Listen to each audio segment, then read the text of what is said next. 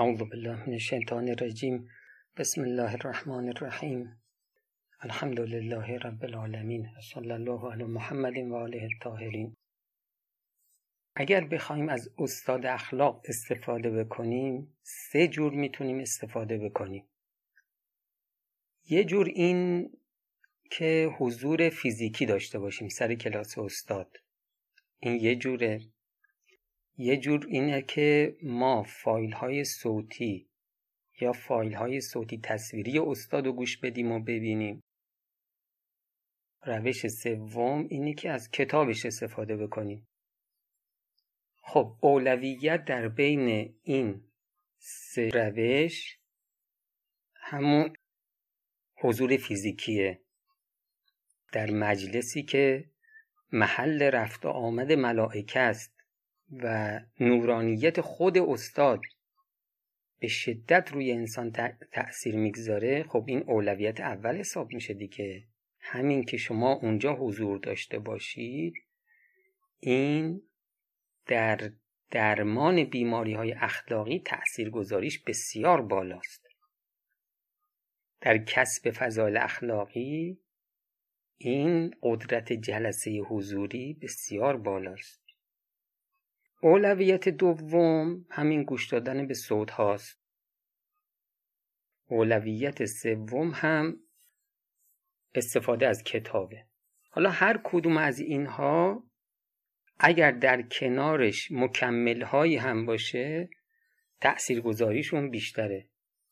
یکی اینکه اگر فردی نباشه جمعی باشه مثلا چند نفر با هم برن کلاس اخلاق. چند نفر با هم صوت اخلاقی استاد رو گوش کنن. چند نفر با هم کتاب استاد رو بخونن. این تاثیرگذاریش بیشتره. دوم اینکه بعد از کلاس درس رو آدم مرور کنه. یا فایل صوتی رو گوش دادین مرور کنین. سوم اینکه درس مباحثه بشه. در صورت امکان و هر کدوم اینا اگر شد بهتره. درس اگر مباحثه بشه ولو توی یه رو توی ده دقیقه این خیلی می‌تونه تاثیر داشته باشه.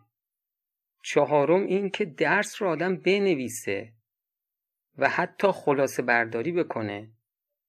خب این نوشتن خلاصه برداری کردن به شدت تاثیر داره روی انسان. اون اخلاق رو درس اخلاق تاثیراتش بسیار بیشتر میشه.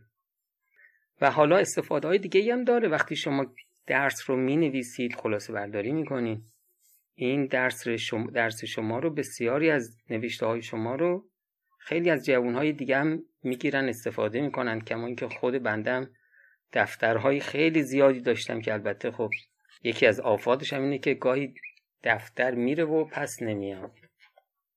خب حالا اگر ما حضور فیزیکی رو انتخاب کردیم خب قطعا میریم سراغ کسی که این استاد استاد بسیار برجسته ای باشه دیگه.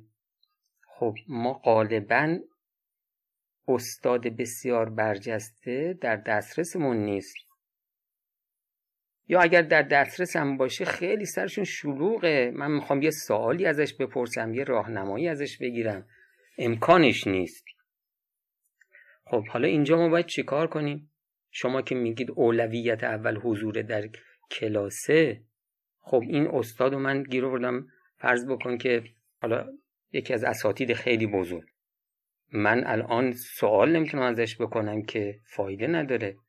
یا راهنمایی نمی‌تونم ازش بگیرم. ببین برادر من ما استادی که بسیار برجسته باشه خب بسیار کم داریم. اون استاد نمرش توی اخلاق بیسته اما من نمرم دهه. ما استادی که نمرش پونزده باشه بسیار زیاد داریم. چه بسا امام جماعت مسجد شما. بسیاری از روحانیون طلاب و حتی اشخاصی که روحانی نیستن ممکنه اینها اخلاق کار کرده باشن و حداقل خودشون رو به نمره 15 رسوندن. منی که نمرم دهه می‌تونم یه مدتی با این استاد کار کنم. جلسه داشته باشم. فقط چیزی که هستش این آقایی رو که من می‌خوام برم پای منبرش می‌خوام برم سر کلاسش باش رابطه داشته باشم باید شما مطمئن باشید که این اطلاعات لازم اخلاقی رو داره. اولا اطلاعات علمی لازم رو داره. ثانیا خودش هم از نظر عملی کار کرده باشه. یعنی تقوا داشته باشه و اهل معصیت نباشه و از نظر اخلاقی تهذیب کرده باشه نفسش رو و خودش بیماری نداشته باشه. سابقا یادتون اینا رو اشاره کردیم دیگه. استاد که نمی‌تونه بیمار باشه دیگری رو درمان کنه. حالا اگر استاد نشد میریم سراغ اولویت دوم فایل های اساتیر.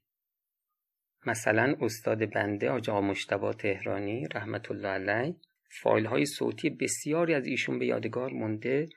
در مباحث مختلف اخلاقی آدم می‌تونه از این نوارها استفاده بکنه. گرچه مباحث ایشون گاهی هم سنگین میشه ولی بسیاریش قابل استفاده است.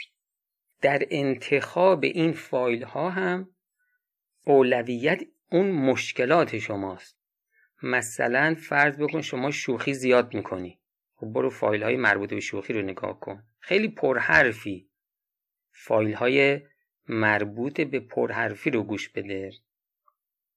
خب اگر اینم امکانش نبود کتاب که دیگه تو بازار فراوونه.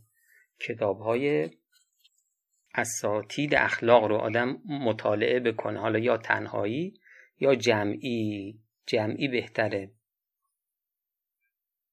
خب حالا من نکته آخر رو بگم. از کدوم کتاب استفاده بکنیم؟ ببین کتاب اخلاقی زیاد نوشته شده. من اگه بخوام اسم اینها رو ببرم خب وقت خیلی گرفته میشه. یکی از بهترین کتاب ها که امام سفارش کردن جامع السعاداته سه جلد به زبان عربی مرحوم ملا مهدی نراقی رحمت الله علیه نوشتن که البته این کتاب ترجمه هم شده به فارسی. خب اگر حوصله سه جلد کتاب خوندن و شما نداشته باشید.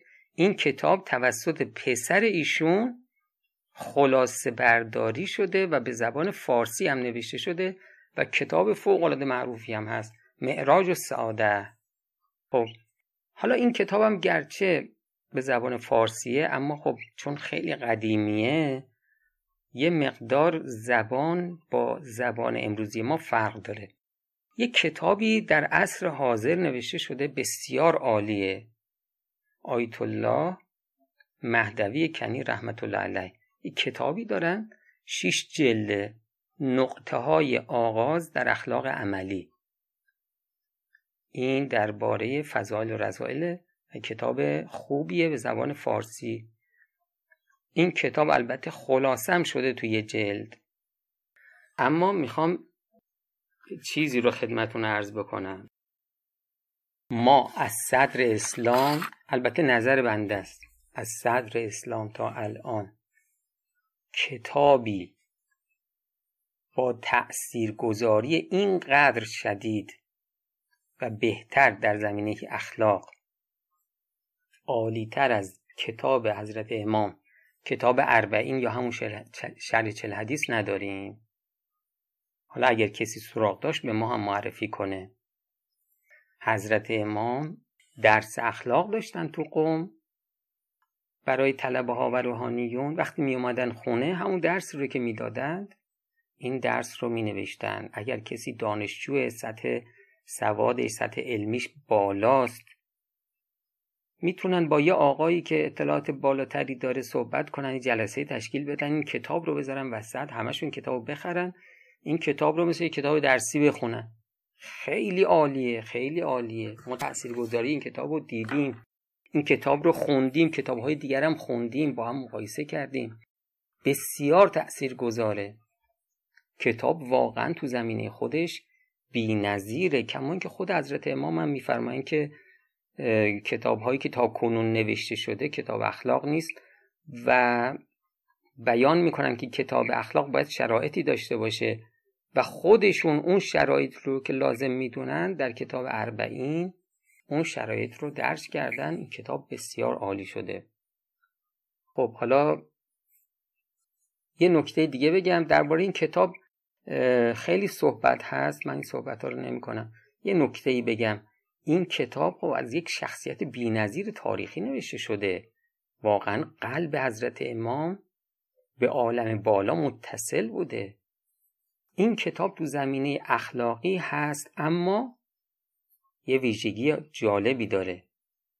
شما که دارید این کتاب رو می‌خونید بخش های اخلاقیش رو می‌خونید همزمان با خوندن بخش های اخلاقی توحید هم به روح شما تزریق میشه. یعنی اخلاق داری می‌خونی ولی موحد هم میشی. ضعف های توحیدی شما هم برطرف میشه. امام شناسی شما هم قوی میشه فقه شما هم قوی میشه قرآن شناسی شما هم قوی میشه نماز شناسی شما هم قوی میشه. توش حتی از فلسفه و عرفان هم بسیار زیاده. اگر بخواید در یک کلمه بگید اربعین کتاب تدریس عبادت و عبودیت. ما از این کتاب خیلی استفاده کردیم. خب اینم معرفی سبک های کلاس اخلاق رفتن استفاده از اساتید اخلاق و در آخر معرفی چند کتاب به خصوص کتاب اربعین امام خمینی رحمت الله علیه. السلام علیکم و رحمت الله و برکاته.